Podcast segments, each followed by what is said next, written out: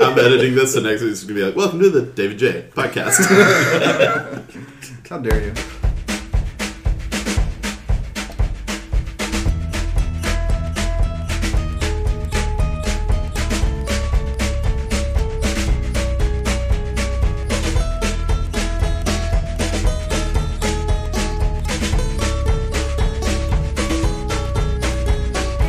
David J.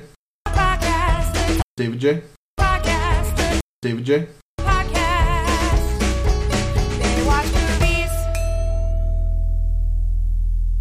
Welcome to Talkie Talk, the podcast for the MediaByUs.com. Joining me today is Brent, Hi. TJ, Hi. Chris J, Uh, hello. and my name is David J. That's actually true. That's too much information. Oh no. Burn it down. You guys are gonna dox me. Let's get the magnets out. We need to shred the hard drive. But uh, and on today's podcast, we're having a treat for y'all. We're talking a uh, Talk of Fame potential inductee, and uh, just in time for Christmas, we're talking about the Christmas classic, Home Alone. Home Alone. So for people who haven't seen this movie, Brett, Um, Yeah, I'll, I'll uh, so yeah, for those of you, for listeners out there who have never heard of Home Alone, what or if this is the seen it- most seen movie we've done on a topic or anything before? It's gotta be. most seen? That that or Yeah. Matrix? Man, uh, Home Alone. it gotta be. Yeah, Yeah, Yeah. probably. Multiple people watch that movie multiple times a year. yeah. It's uh, it's about a boy who gets left home alone by his family over Christmas holidays, and uh, yeah, he has to fight off uh, home invasion, um, overcome his fear of just a nice old man in the neighborhood, and uh, while the family tries to make it make it back home to him. So that's what it's about. It's a comedy for I was all just- ages. Uh, yeah, I nominated it because it's it's a movie that I've seen many times, and for me, uh, for for all of us, many times means different things. But uh, I've probably seen this movie at least ten times, which is a lot of times to have seen a movie. I think, and uh, it's a movie that I've never thought about the elements of. I've just always just sort of put it on and just let it amuse me. Yeah. For us, it was a VHS classic. It was one of the VHS tapes we had, so we watched it a lot from that. Yeah. Mm-hmm. And even if we do still find that it's still great, I would like to. It's a movie that I previously would have found hard to articulate why it's great. I enjoyed watching it. Um, I kind of watched it in bits and pieces three or four times this week. So yeah, we, we all attended a Christmas party where it was put on not by us even. Uh, it was just put on and and a few people watched it. So we, a few of us caught a little bit of it there. While, while inebriated, though. Yeah. The next day, I actually went to a family event where they were watching Home Alone when we got there. Nice. So yeah, it's uh, it's it's everywhere around Christmas. So let's la- let's go straight into The gauntlet.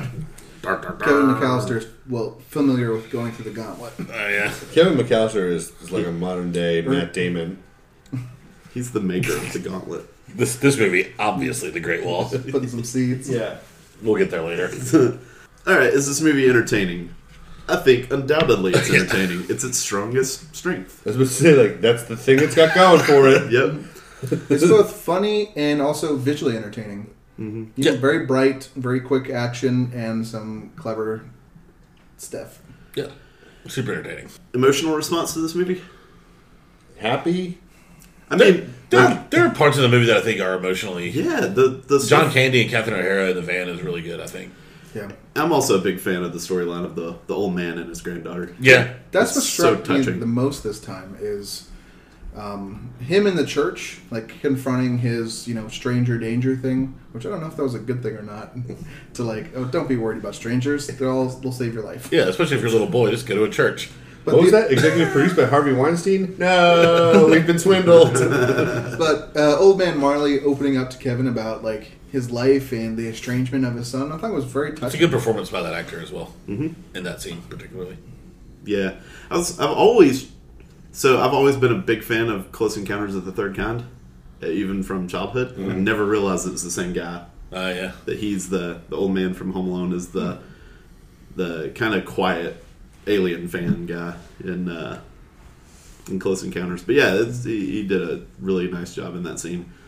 And watching it now, I you know when uh, I watched it when I was a kid, you know, I thought about what would life, what would it be like if I was Kevin McAllister. Being older now, I think of like, what if I was, uh, you know, um, Catherine O'Hara. I kind of identify more with the parents now about like, oh, that would be so traumatizing. and she is a not not to get too far ahead of ourselves, but she's a one of the most underrated actresses in my eyes um, around since from then to now. I, I love her and everything she does. I think she's super talented, and I think she's great in this movie. Yeah, she is really good in this movie. Yeah, she plays the desperation when she's trying to get the tickets from the old couple really well. You know, talking about like the uh, you know the comedy of the Rolex. Do you think it's real? Right. It's like you can have it to the please. You know, just gets like you know cuts through it. It's like I am a desperate mother. All right, moving on to the story, the the plot. Would I mean, it's pretty simple. What do you think? Yeah, it's simple. It's it's fun. This this this is this is like the movie equivalent of a bunt. Yeah, Like it is incredibly effective, but it really doesn't take like a not complex. yeah, Yeah. it's just come up with a reason to get him out of town. yeah. Why did he not go on the vacation with him? Because they threw his ticket away when he spilled the milk, and that's how they counted how many people they had. I wrote So now down he's like, home alone. what did it take to get to that part? It's like why did they spill the milk on it? because Buzz or because he was angry at Buzz for eating his pizza. Why did Buzz eat his pizza? To piss off Kevin. piss off Kevin. And in addition, you have uh, Mitch Murphy, the neighborhood kid, Yep. just a nosy little kid, Yeah, gets uh, you know, rooting around in the luggage and gets head counted. He's, Kidneys he's gets- great in that scene. But Fucking man, it's so annoying ass annoying. kid. It's So Yeah. annoying. So it's so many Does like. man have four wheel drive? Just a bunch of I everyone. love that kid. In addition to that, you have the the whole like the rushing through the tickets and the head count because of a storm that knocks a tree onto the power line that cuts the power so the alarms don't go off. Yeah. And there's so many things that have to happen for them to leave Kevin alone. Yep. So many things in motion. Yeah, it's a very convoluted uh, circumstance. Yeah. To have fun with this one because I've just seen so, so many times. I tried to see it as like other different kinds of movies. I think you can watch it as a coming of age movie where Kevin kind of Oh, it Grows up I think as- it's intended to be that way. yeah, where he kind of you know it's not a kid like you know I hate you guys. I wish you guys were gone forever, and then realizes that he wants to be part of his family. Other thing I was trying to read it as is like, could I read this as a western? Where a gunfighter comes to town, and in so many westerns, you have the bandits are on the way, and you gotta prepare. Like it's spoofed in like uh, Yeah, like a Magnificent Seven kind of. yeah, Magnificent Three Seven, Amigos. Three Amigos, Yeah. where they kind of set up all the things, like have things set up where they can, you know, Yeah. less skilled than the bandits, but Three Amigos is great because it's it's you have this town of inexperienced people Mm-hmm. trying to basically set up to make themselves seem more menacing. So it's some sleight of hand and whatnot, and some some tricks used. And Kevin It's Magnificent also does Seven that. too. But really, because Oh, Three Amigos right, right, they do spoofs that. Magnificent Seven. Right. Yeah. Right. so that didn't fit that well though. I tried. Well, it's just he is the townspeople though in Yeah. that case, and so he just doesn't have anyone to guide him except one old movie maybe. Learns that that scares people. The other thing is something that uh, I wish we thought about. Maybe we did. And it's a wonderful life.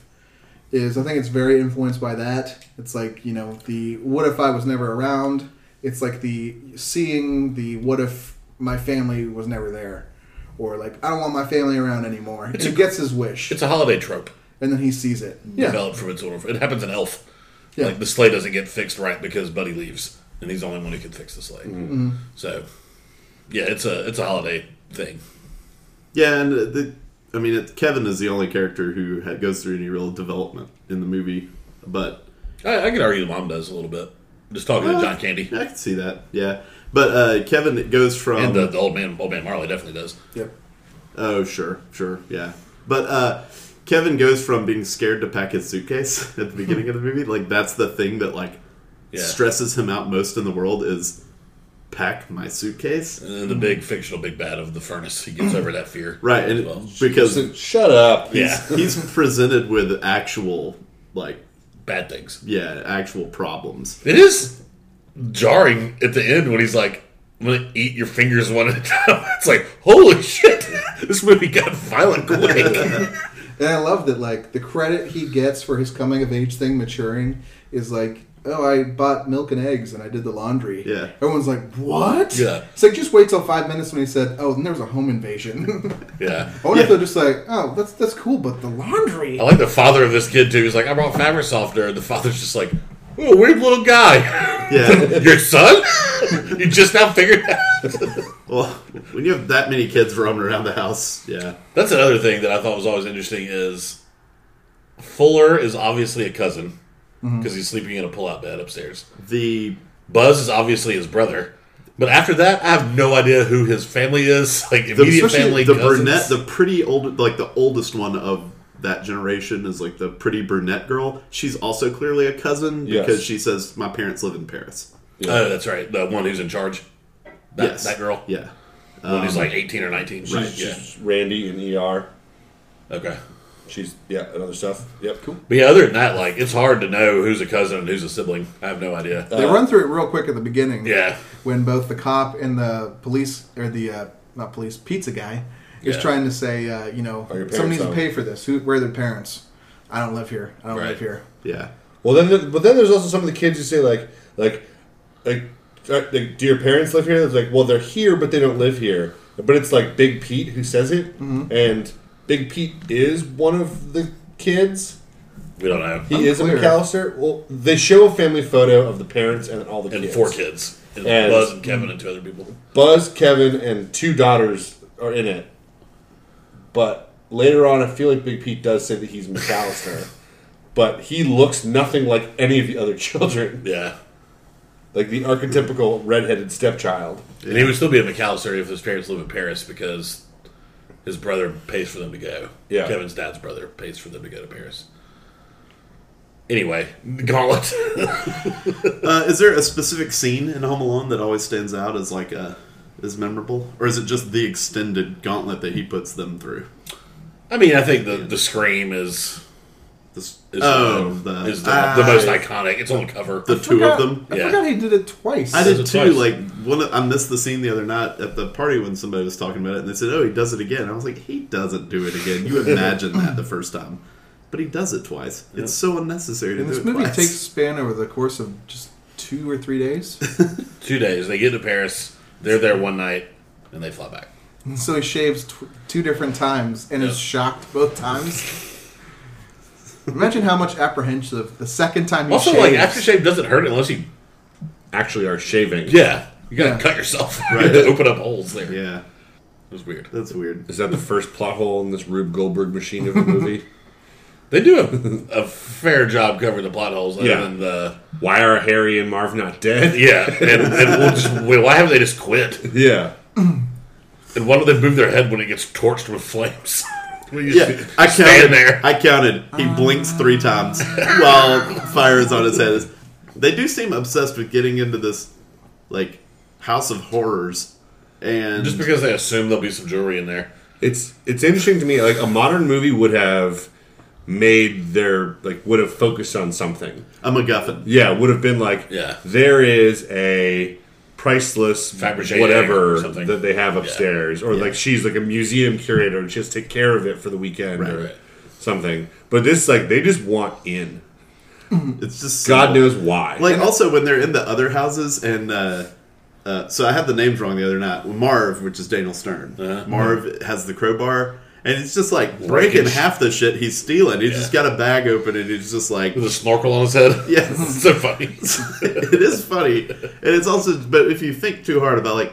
How are they going to make money off this? Like, they're going to be sorting through so much broken glass out of their bags. That's the thing though, movies for kids. And like they don't care. No, They're just this is what bad guys do. right?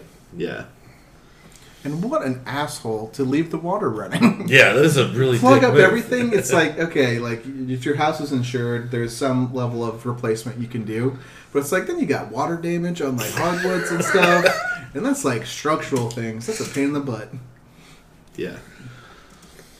Not, not nice guy. The That's like the the, bandits. the homeowner thing that I'm just like appalled by afterwards. Although the thing that I immediately thought of was like, but maybe if they didn't have their heat on, it would stop their pipes from bursting. Well, I thought of like, uh, thanks for leaving the water running everywhere. Now we know all the homes you hit. It's like I feel like that would hold up in a court of law.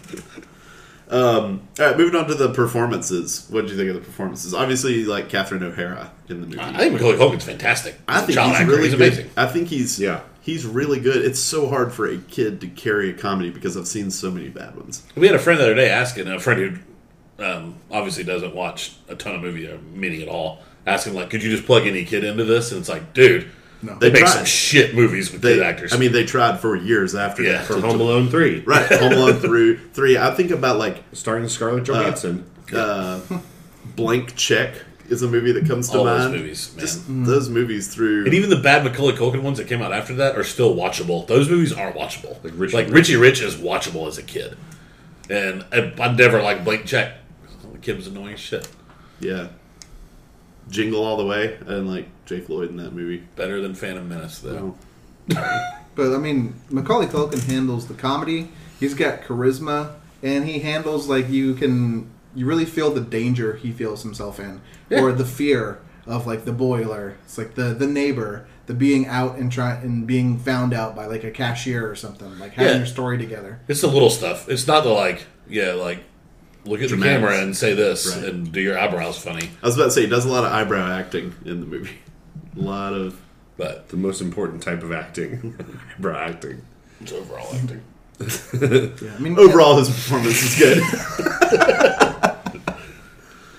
Inside jokes. as far as They work well on podcasts. As far as other actors, I mean, it'd be tough to say a lot of the actors are big enough to really have a canon to go through. Besides, I think the smaller the part, the uh, the better the performance in the movie. it's definitely like a Uncle name. Uncle Frank oh yeah. is is great as just at just being the jerk in the family. yeah. I do think it's it's weird, right? Because Daniel Stern, I mean, it's a name that's pretty well known, and it's definitely his biggest role, right? The fuck else would it be? City, isn't he in City Slickers? Yes. Yeah, Yeah. He's one of the main three. Here's my favorite line in City Slickers. If hate were people, I'd be China. That's pretty good. Um. Um. it's the thing that's most iconic for me for Daniel Stern. Yeah, yeah, In terms of Joe Pesci, I mean, that he's like, it's Goodfellas for me. yeah. it's like yeah. It's definitely towering. Goodfellas. yeah. Or Also, my cousin Vinny. yeah, Yeah, Yeah. Yeah, and we also. Oh, yeah, My Cousin Vinny. I was about to say this is by far his greatest comedy, but he's also uh, My Cousin Vinny is also really great too. Yeah. So And then this starts to bring in where I'm struggling with how I'm going to vote for this because My Cousin Vinny is like better comedy for Joe Pesci and a way better movie that I'm not sure I would put in. Although, like immediately, I don't know what I would how I would vote on it. But uh, it's hard with this just because this movie carries that iconic measure. Oh, It's we're- so hard to you know what I mean. oh, we're sort of jumping into like the where it stands in their in their. It's it's hard. Okay. Um. Yeah. What about uh Chris Columbus? I don't really know what else he did. I'm looking at that now. I have Oh, I, no idea. I, I looked. visual style for, and he set it in place for the series of the Harry Potter movies. I know the first one and two aren't the best, but he created the world Yeah. for Harry Potter J.K. Rowling did that. visual visually. Uh, Oh, oh, yeah, I, th- I don't know. he didn't write let's- those. Uh, also written by John Hughes, which is That, Yeah. That's a big Weird. step. That's a big, Yeah. uh, big help. Um, so Chris Columbus for director, uh, Adventures in Babysitting, Heartbreak Hotel, Home Alone, Only the Lonely, Home Alone Two, Lost in New York, Mrs. Doubtfire, Oof. Nine Months, Good one. Stepmom, Bicentennial Man, Sorcerer's Stone and Chamber of Secrets, Rent, I Love You, Beth Cooper, Percy Jackson, and The Olympians, Pixels, Oof. and uh, there's a couple more that he's attached to but are not out yet. Um, I think that, that Mrs. Doubtfire is a strong competitor to Home Alone for his resume. It's, it's, really it's those two. Yeah, Family based comedy. Yeah. Um, and Nine Months is also really good, but not I like I like it, yeah. it It's did on make that top, sense. right. It did make sense that he did the Only the Lonely now because I, I was looking in, on IMDb at like all the actors and actresses in Home Alone and they're like just to see what else they were in. And the girl who plays the the elf at the Santa Kevin goes to see. She is in a total of three movies. She's in Home Alone, and then she plays a stewardess in Only the Lonely, and a stewardess in Home Alone 2 Lost in New York. So that's it. The Santa winds up being in several movies. He's in uh, Armageddon. He's one of the. He's the big guy on the oil. Oh, yeah. oil rig. Oh yeah, Yeah, and he's in something else. I recognize. yeah. He's too. he's he's in face you recognize. Yeah. Um, Definitely that guy. yeah. Yeah. uh, I don't think the technical achievements really stand out to me, other than the score, if you include that, because Score is fantastic. John the Williams' soundtrack score is, is amazing. amazing. Yeah. yeah. With my watch list of last week, it was a John Williams week for me. Yeah. Just Star Wars right. and Home Alone. Sometimes you do that not even on purpose though. Yeah. Make it John Williams week. He's so prolific. And it's such a great uh, holiday score too. Yeah. it's like the very first sounds you hear are like bells, Yeah. and like choirs. There's there's something about a John Williams score that when you hear it sounds like a John Williams score. Yeah. And I wonder. Well, you're. I'm going to match your excitement with a question. Uh-oh. Is that necessarily a good thing anymore? Like I know that like when John Williams was at like his peak, and not that he's not still at it now, but you it would have to be called a fucking plateau at this point. Um, but to be so iconically a John Williams score, like, is that uh, necessarily a good thing? that you can just like pick it out after like maybe a 10 second clip and not even like the iconic parts of it It's a good question. because like Uh, w- I when you- do, I do think it's a good thing because I, think do it's good. think I do think movie scores have a sound they go for, yeah agreed and I do think that the one that separates the score that he is out of his most famous pieces that he's written, the one that maybe most memorable sounds nothing like the ones he's done for movies. Oh, and that's Jaws. the, well, the Olympic theme. Oh, right. Sounds nothing like anything he does for a movie because it doesn't. It shouldn't. Right. It's something else. Um, and it, you know, that that music is super memorable, super iconic, and also doesn't really sound like anything he's done for for movies. sure So I'm also- I, I feel like he does it on purpose, maybe. And yeah, you bring up Jaws, that is like transcendent. Yeah. like what the hell is that? Same with Star Wars. Yeah, I don't know. It's you know how do you view a score should work in a movie? Should right it blend should in? it have personality separate Should it accentuate like the atmosphere you're doing or reveal character, or should it be like front and center, which John Williams tends to be, like Yeah. Ennio Morricone, like the whistling themes of his Yeah. westerns Yeah. are like right in your face. They're Yeah. great, but Whereas, they're like- definitely they're a little jarring sometimes that way. whereas like an alexander desplat uh, score is very understated but also just as important Yeah. not really like a key character but Or Coen Brothers, like their work with Carter Burwell and Yeah. stuff. I just heard it in Fargo. It's like instantly like go back to it, but it's not like bombastic or anything. yeah right. I'll also say for uh, set design in Home Alone, like the, I mean, not the actual buildings or, or rooms, because it's just like a, a nice house is all it is. Yeah. But I've, I've found it, even when I was a kid, I noticed how like authentic it seemed for some of the kids' rooms that he went in. Like Buzz's room seemed so realistic to me with like all the shit that was on the shelves. Yeah, Like the I had posters some of on the the same wall. toys. It's a real like it feels a lived in house. Yes. For you know, you're spending your entire time in this house. It feels like a realistic house. Yeah, so I like that. and she's obviously like it helps too that, that explain the money a little bit. She's obviously in some kind of fashion job. She's got forms and mannequins everywhere. Bunch of mannequins that are Yeah. come in handy. right. and That would terrify me more than the boiler. It's Yeah. like this is the one shot of the box where like the head's poking out. like Jesus. and we were watching it with your partner TJ at the party, and she was like, "She's got on like a twenty one hundred dollar coat right now." Yeah, Mm. she she kept bringing it up. Like, um, yeah, Catherine O'Hara's clothes are all very nice designer clothes. yeah. My girlfriend's a historic costume major, and, and yeah, she would like pause at randomly and be like, he, "They keep dressing him in Burberry." Yeah, It's like, well, yeah. She made us rewind it during Home Alone two, which we put on immediately after Home Alone. Yeah. it's like wait, wait, wait, go back. I think he's wearing Burberry pajamas. It's like a blurry shot, twelve feet away. and She's like, "Yep." All right. Um, was the film financially successful? Well, that answer is yes. Uh, Was it the number one that year? I think, think so. so. Yes. Wasn't it? Runaway Smash. Yeah. Um, had a budget of eighteen million dollars and a box office final take of four hundred and seventy-six million dollars. That's Um, pretty good.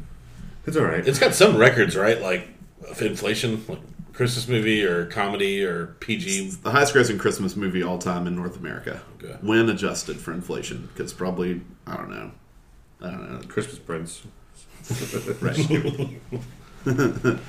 uh, Culkin was nominated for a Golden Globe. Yeah. for the movie. I did not know that. That doesn't stun me, but I didn't know that. Um, I'm still on my hashtag fuck the globes movement. Yeah, fuck the Globes. Um, It is a fun nomination, though. Yeah. yeah, Any Oscar noms? Did John Williams get nominated? two Oscar nominations. One for uh, yeah, they're both for John Williams. Song and score. Okay. The the song got nominated. Yeah. Um, It, almo- it felt like that was like a old standard song. It When does I think feel that when I watched it as a kid, I thought it was like it's probably from the 40s or something. Right. It's just like a classic. It's like our stripes talk, the the army song. Yeah, but apparently there's there's lyrics to that song. Yeah, there are the No, I think it would probably be like a, a holiday classic you'd hear like every year. I mean, I think you still hear it on playlists and stuff. Yeah. If there was more discern, less like angelically vocalized, you know, choir vocals. right. what are the lyrics? You don't have to sing them. I try to hear them. So, yeah, I down. don't- I don't know. Oh, You could buy my vote if you sing them. Sorry, I just moved on because I just now found out there's a fifth Home Alone movie.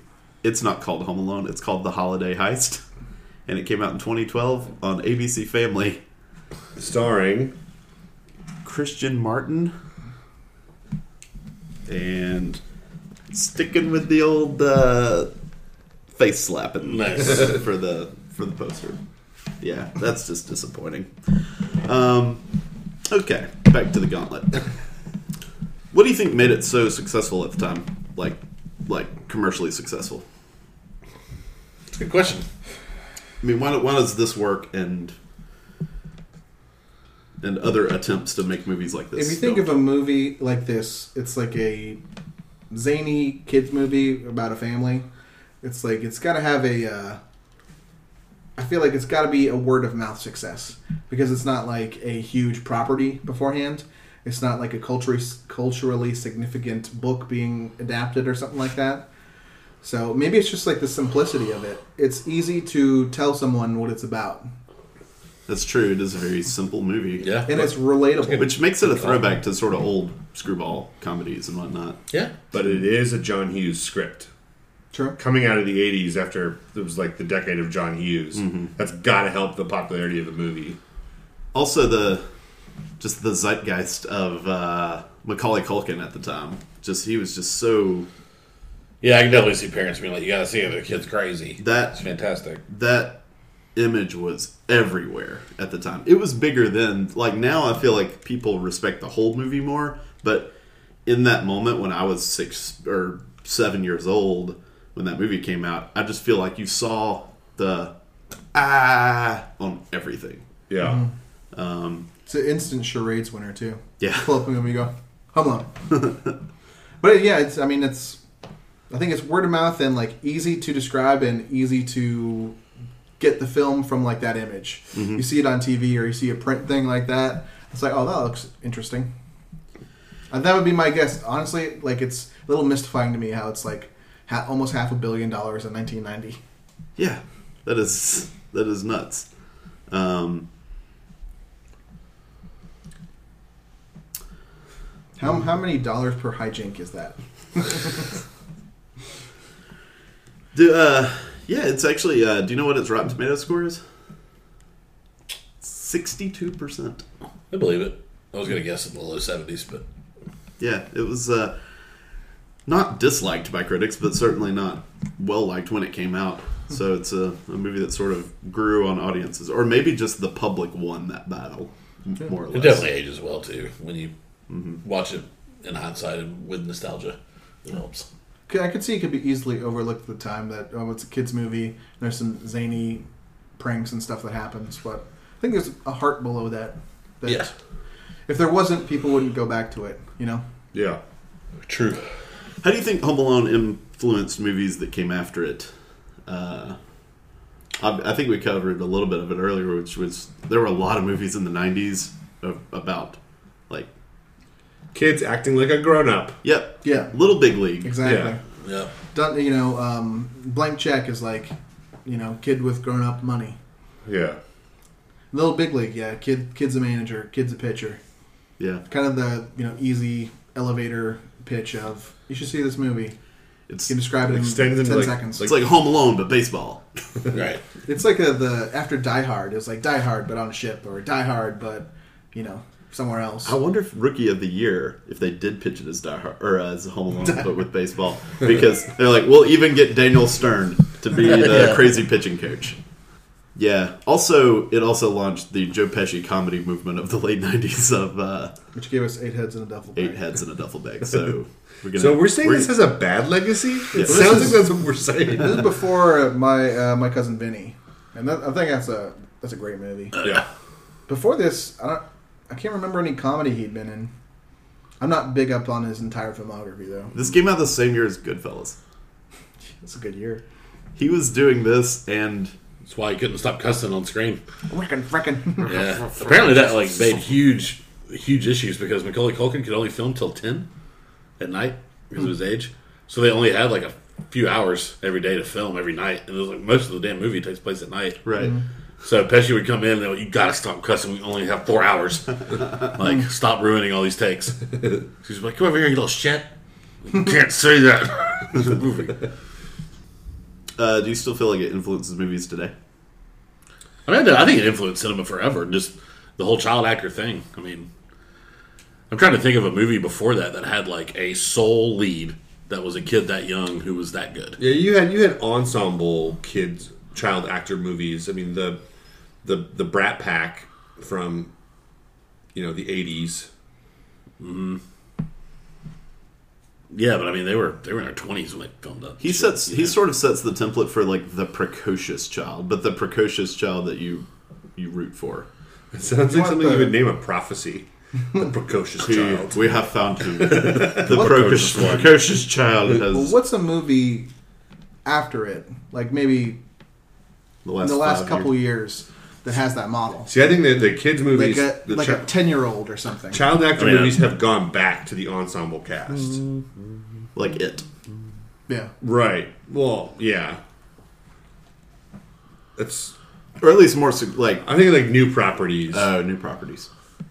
even if they're like like new adaptations, Like Stranger Or, like- Things. Yeah, like Stranger Things. Has adapted more of the Goonies Right. take, which was written by Chris Columbus. Yeah.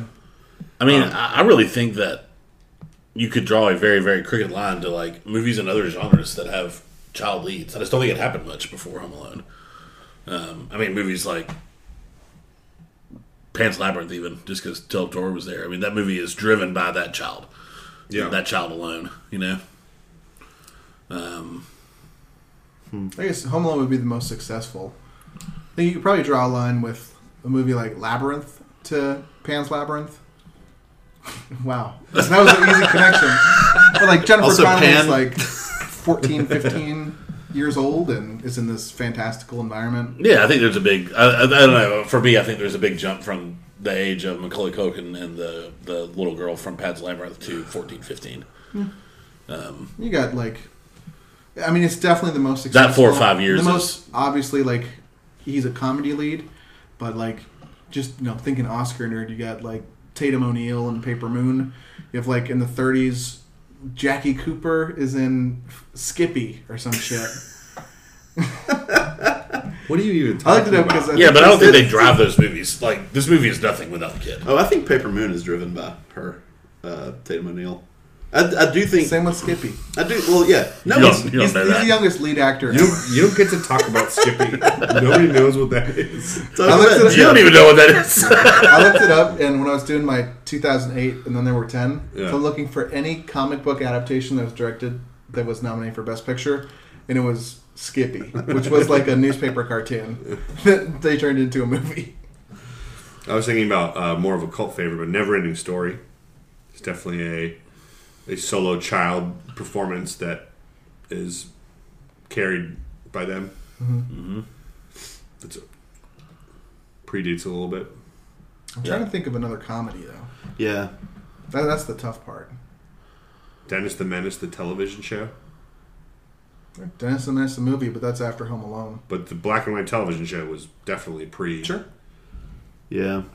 E.T. Yeah, E Not really a comedy, but has its moments. it's a horror movie. Yeah, uh, I mean, maybe there's not. Maybe maybe Home Alone's effect has sort of dried up today. Well, maybe it goes to the degree of difficulty. Well, I mean, I think it changes. I don't think the only way for a movie to influence movies is for movies to be exactly like it to still be made. That's Yeah. my point with Pan's Labyrinth and everything. Like, Yeah. I don't remember a lot of movies where the lead was a kid that was under the age of like eleven. The point is more that it's it's proof positive that you can put a child actor in the lead and the movie be successful. be good and successful. Yeah, be good and successful. an un, an unknown kid can drive a big budget movie, or, or, or not not a not a big budget movie, but a, a movie that good takes movie, yeah. a- Yeah. that rakes in at the box office. I think part of what it helps it with the Macaulay Hugo. Culkin performance is that it is so hard to get that kid. Yeah, yeah. He, I mean, Hughes delivered him pretty much. So that story is Uncle Buck, right? Yeah, well, uh, Hughes had hired Columbus to direct National Lampoon's Christmas Vacation, Mm. and Chevy Chase hated Chris Columbus, so Hughes was like, "Sorry, name wins out, but here's the script I wrote. If you want to start working on this." And then he was like, "Hey, I'm starting to make this movie. I'm going to start casting soon." He was like, "Don't cast. Use this kid. He's brilliant." From Uncle Buck, Mm. the John Hughes movie. And then he said he still casted like 200 people and found no one close to Mm-hmm. Macaulay Culkin. I mean, I do wonder how much Home Alone matters in the. I do wonder if we would still see Culkins in movies today, like without. It would be harder for them to get roles. I It's think. it's so I was thinking about it like, and this is artificially uh, inflated because we record them all in one day. But I was thinking a couple podcasts ago um, while we were talking about something entirely different about Elizabeth Olsen and how like successful she has become. And does Elizabeth Olsen get a shot if Mary Kate and Ashley aren't the phenomenon that they are? And Did it's Mary Kate actually get a shot without Macaulay Culkin? Right. Oh yeah. But like I mean, you know, Kieran and Rory Culkin, like, do they get to act if? right. Maybe and not. it's and it's we're not Yeah, saying maybe. that they're we're not saying they're riding coattails or that Elizabeth No. Olsen doesn't deserve. She's more talented than her But sisters. You by get an far. opportunity over random person. sure. But it's just a door is more open to you. I mean, Macaulay Yeah. Culkin's been great as an adult. I mean, like he's fantastic and saved. Yeah, he's. I love that movie. He's, Yeah. he's really good in uh, Party Monster. Hmm. Um, that being said, Kieran Culkin is fantastic. Yeah, Yeah. Kieran's still he's in. Is he in Columbus? Is he the one that's I in think that's Rory. Rory? Okay, And Rory Culkin's in Columbus. And Elizabeth Olsen is fantastic in tons of movies. She's yeah. great. yeah. Really. So I think Wind River. maybe that's. I mean, that might be one of Home Alone's biggest influences on on cinema Introduced- today. introduced us to the Culkin. It's The just Culkins and the Olsons, man. Culkin's and Neil. is it one of the best movies in its genre? Yeah, let's define genre Yeah, as pick a Christmas genre. movie Yeah. because I think it's in. I don't know if it's Certainly in the top ten, probably the top five. It's Not almost- my personal top three, but I would understand if it was in someone's top three. it's on the playlist Christmas movie, of yeah. Christmas movie. You know, it's Christmas. You want to watch a movie. I think it's on there with "It's a Wonderful Life." it's like that Mariah Carey song. You just it just gets you're gonna run into it at Christmas. Yeah. I also Every feel year. like if you widen it to just comedy, it's probably like a top, you know, few hundred comedy movies, Yeah. which is saying something for a genre that And big. if you narrow that down to family comedy or Then it's it ratchets or ratchets like, way up. comic, you know, keep slicing it like comical heist movie. Kid comedy. Yeah, Yeah. Just find a way to get it to be the best movie in its genre. Yeah. it's the best Macaulay Culkin Christmas heist movie of all time. Do you think Top that, ten. Do you think the movie? yeah, sure. Do you think the movie has aged well? Because I, I think it. I think it has. I don't think the comedy in it feels Yeah. extremely dated. Yeah, I don't know. It'll be interesting to see like people ten years from now who were born in the aughts, like adults, watching it, and how just batshit like how how did y'all believe this? Like, how were you able to break the reality? So my first cousin once removed Uh-huh. was uh, it's a little five year old girl that was um, Moved her again. she was uh, watching. She knew every word to Yeah. Lost in New York. That one. yeah, when you're little, I, I'm, I bet. I mean, you don't worry about you don't know how to get Or, on planes in, a- anyway. in another twenty years or so. yeah, I wonder if she'll be like, how was this even made? Like, they just let him on a plane. That's part two, but Yeah, but Yeah. like not not even the stuff like why did they just text him, but like the stuff where it's like, how did they forget their child at home? Like how is like The, the one plot that's not action related or like death related with Harry and Marv is the cops just knocking on the door and then bolting for the whole time. I was like, no, yeah, kick down the door, something. or also that like that that That's a courtesy call, and I think they, you know, the scene that leads up to it is that like it's the holidays, and like Chicago PD is like, got nothing. if you're better to working, do. you don't want to be working. Yeah, no, it's just They try to sell that Yeah. for you to buy it. Yeah, right. But also, They just, try. like the idea that, that the way that they case houses is he waits for them to go on till they're about to go on vacation and then does like a courtesy stop by like if a cop showed up at your house today and was like you going out of town soon be like well not anymore yeah, badge number. yeah All The right. one thing I think that does hold up, uh, we skipped it because there's not a lot of technical stuff to talk about, but I mean, everything is practical. That, that- I think that Yes. always survives versus like CGI hammer Yeah. coming through. I Yeah. mean, it's before that age, but Yeah. if this movie was 10 years later, you would have CGI flames, a CGI, like if it was the year 2000, a CGI, like, you know, toy dinosaur, you know, shoot out at someone's head. Yeah. Or even two years later, you would have Daniel Stern as a skeleton walking around for several moments in the True in movie. the sequel. Yeah. Yeah. There's also there's also something to be said about how it holds up. Uh, that all of the even like pranks and stunts, it's not like they're taking like some like one of a kind toy that's got this super special like blaster that can actually like burn a hole through something that was recalled. Like there's none of that. It's like he uses marbles, toy cars, Right. paint cans on strings. He uses like cardboard cutouts. Like all these things are like super available no matter what year you're setting it. It's a or really watching good it in. point. It's an, it's it would have been yeah, it would seem way more dated if he was just using like the Nerf special gun that came out in Right. 1990. or Right. something. Yeah, There's a like a crazy movie super tie-in. soaker with a backpack that he filled with gasoline, like Right. that shit. Oh, That, like, shit. well, I mean, fuck you. Yeah, that- it gets intense. Um, there's there's none of that like uh, like craze chasing that they like made a deal to broker in. Uh, And I, so I know it helps we're, it. I know we're not getting into Home Alone 2 in this podcast, but We cannot do that with Matrix and not do it with this. that's that's yeah. I'm sorry, we No, yeah, can't. it's way Yeah. different. Yeah. Yeah, Wait, what? Oh, because it's not one continuous Yeah. story planned at the beginning. yeah, Okay.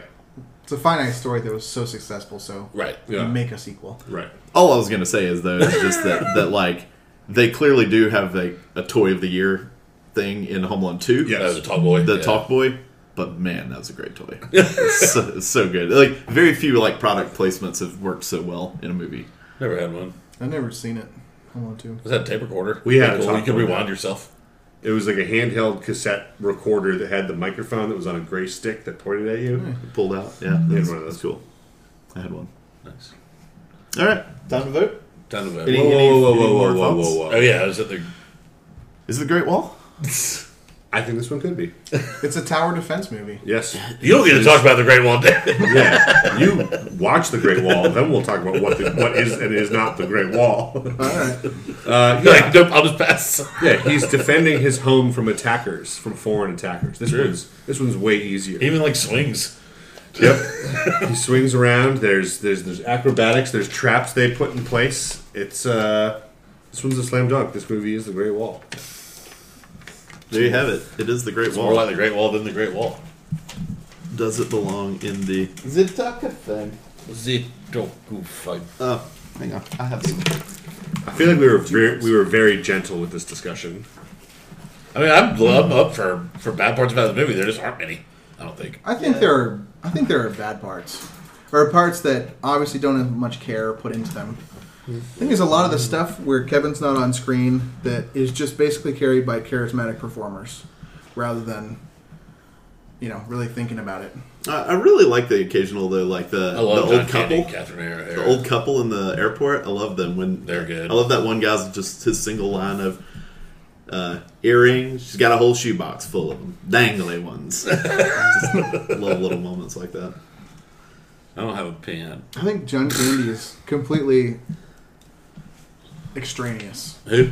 John Candy, the Oh, John I Candy part. love. I love that. I think you could cut it.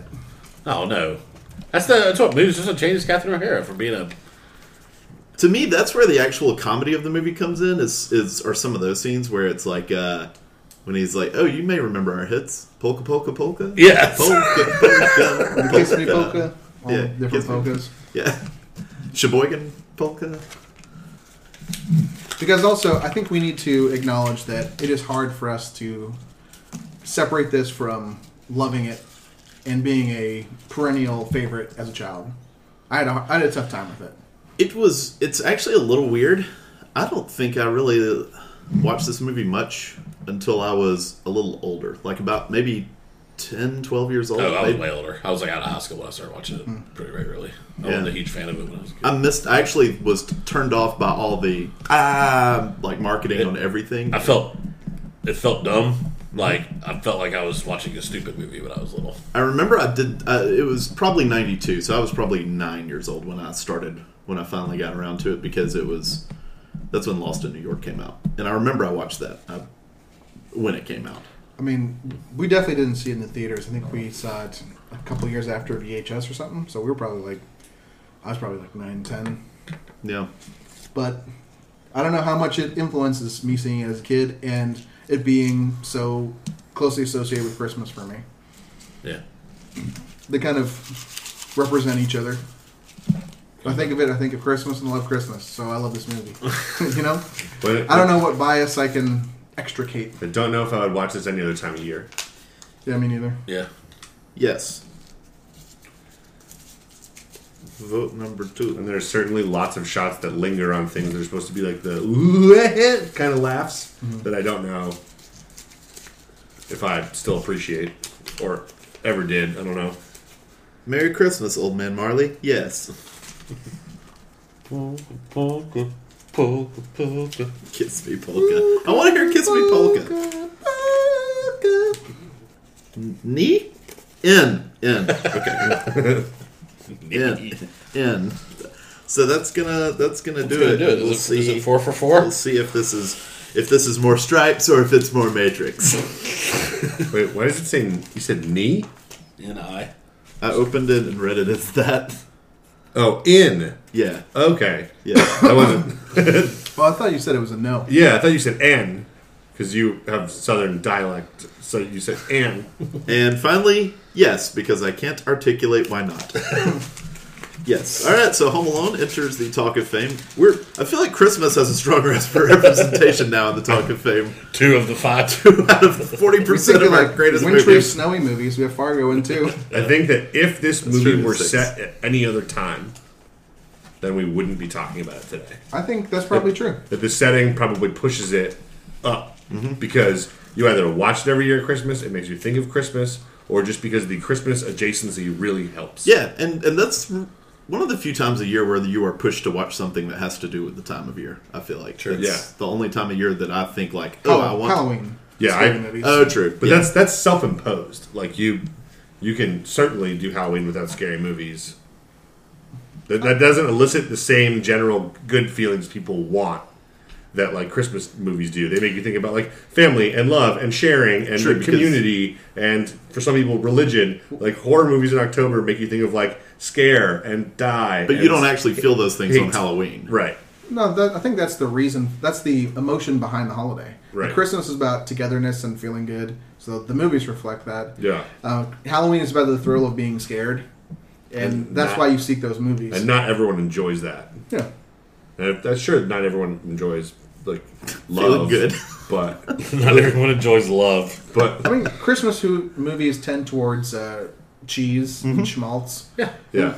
It's, that's why my vote was yes because I can't articulate why not. Because while I say all this, that doesn't make it less enjoyable. True. But it is certainly like, like if someone if you pick the low hanging fruit, there's like, it can still be like great at doing that. And I think- Right. It's all a. Uh, it's all you know. It's all what ifs Right. at this point. Like Yeah. this movie probably wouldn't be as good if it wasn't a Christmas movie. It's like maybe, but it is. Right. So we're think- working within and those what- I confines. certainly agree with David that it's tough to it's tough to separate your like childhood love of something uh, from from the way you view it now. But at the same time, if that uh, there is also a reason that that children love this movie and children continue to love this movie to this day. And while it gets harder, the better a movie is. There are also movies that I loved as a kid that I don't think are good. I've watched recently, and they definitely wouldn't be in the Talk of Fame. Yeah. When I've rewatched Goonies in the past year, and I was like, oh, it's okay, Yeah. you know. But- But, and, and also one of the things that's, that's strong that's going for this is, and one of the reasons why kids can still watch it is because parents can enjoy it and that's you know that's the pixar formula for success for longevity for True. like movies is if if the parents don't hate sitting in front of it to watch it like you know once a week then it's going to keep getting shown uh, you know, we talk about degree of difficulty a lot, and while the degree of difficulty was high with Macaulay Culkin, we all agreed that he was some rarity child actor who was like fantastic and professional. Sure. But other than that, the He's a- degree of difficulty, He's like a unicorn. the degree of difficulty, So rare true. to Like- hit on that. This is a marketing dream come true. Yeah. Oh yeah.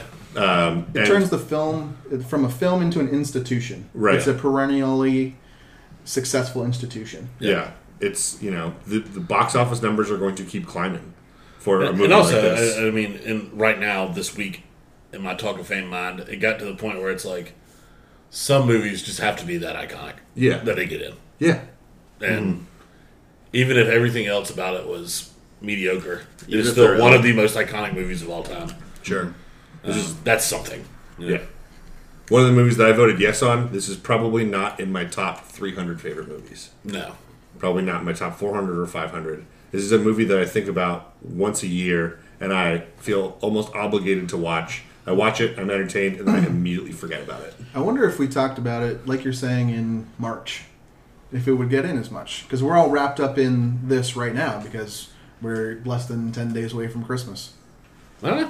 And it, and And it's cold outside, and, you know, we had snow, and it's even more relatable. yeah, and all of my late game shit talking, I still think it deserves to be in. Yeah, too. Yeah. I'm just, I think it's definitely it's more than the sum of its parts. It's a Yeah. Hall of Fame movie that I don't know has Hall of Fame elements, but it comes together and I fucking love it. Yeah. Yeah. it's a fucking deal. in, in, in the last the last mini we did where David talked to, a lot about Fargo, he said that Fargo has an element that he looks for in Talk of Fame movies, which is it you notice something new every time. Home Alone, I never notice anything new anymore. It's just the same movie every time. It doesn't bring anything new to the table with repeat viewings for me, but I still manage to re- to view it every year. Right. so that it clearly has some quality It's tom- because of that. It's tomato soup and grilled cheese, but it's fucking great. Yeah. Yeah. Right.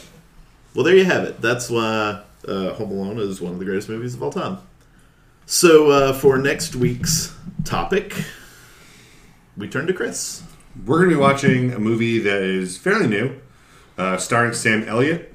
Uh, he's uh, it's starring and probably also featuring his life story. Yeah. it is about a uh, a former actor uh, who was famous in a lot of westerns, who now uh, does a lot of voice acting work and kind of his um, his life after fame. Uh, the movie is called The Hero. It is available on uh, Hulu. And next week, uh, we're going to be talking about character actors. Kind of a, a talk about the that guy thing. Santa Claus from Home Alone.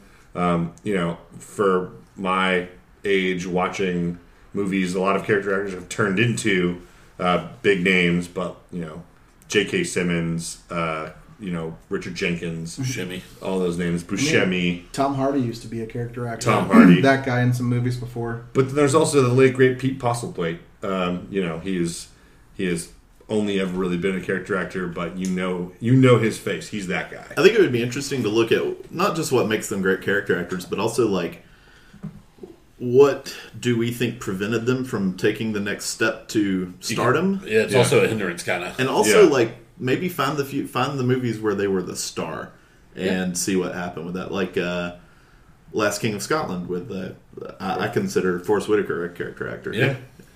But um, but yeah. So Sam Elliott, uh, probably more people know him as the cowboy in Big Lebowski than know his name. Yeah. So There's Virgil Earp. Or Anheuser Busch. Yeah. Can I do that? yeah. um, Yeah. That's him.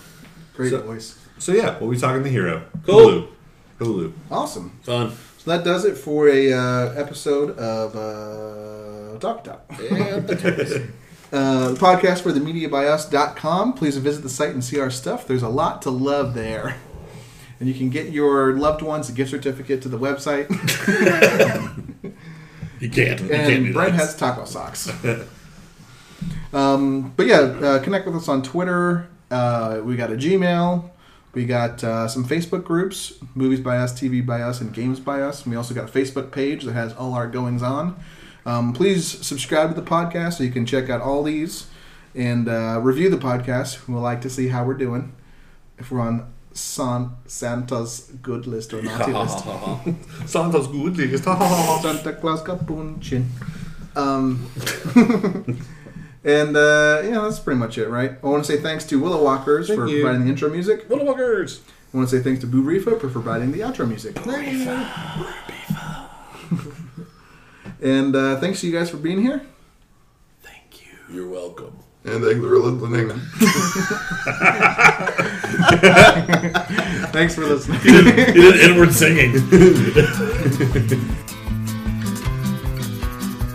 kicking rocks down old dusty roads. Small town slowpokes, long time ago. Kicking out records of all the things that I know.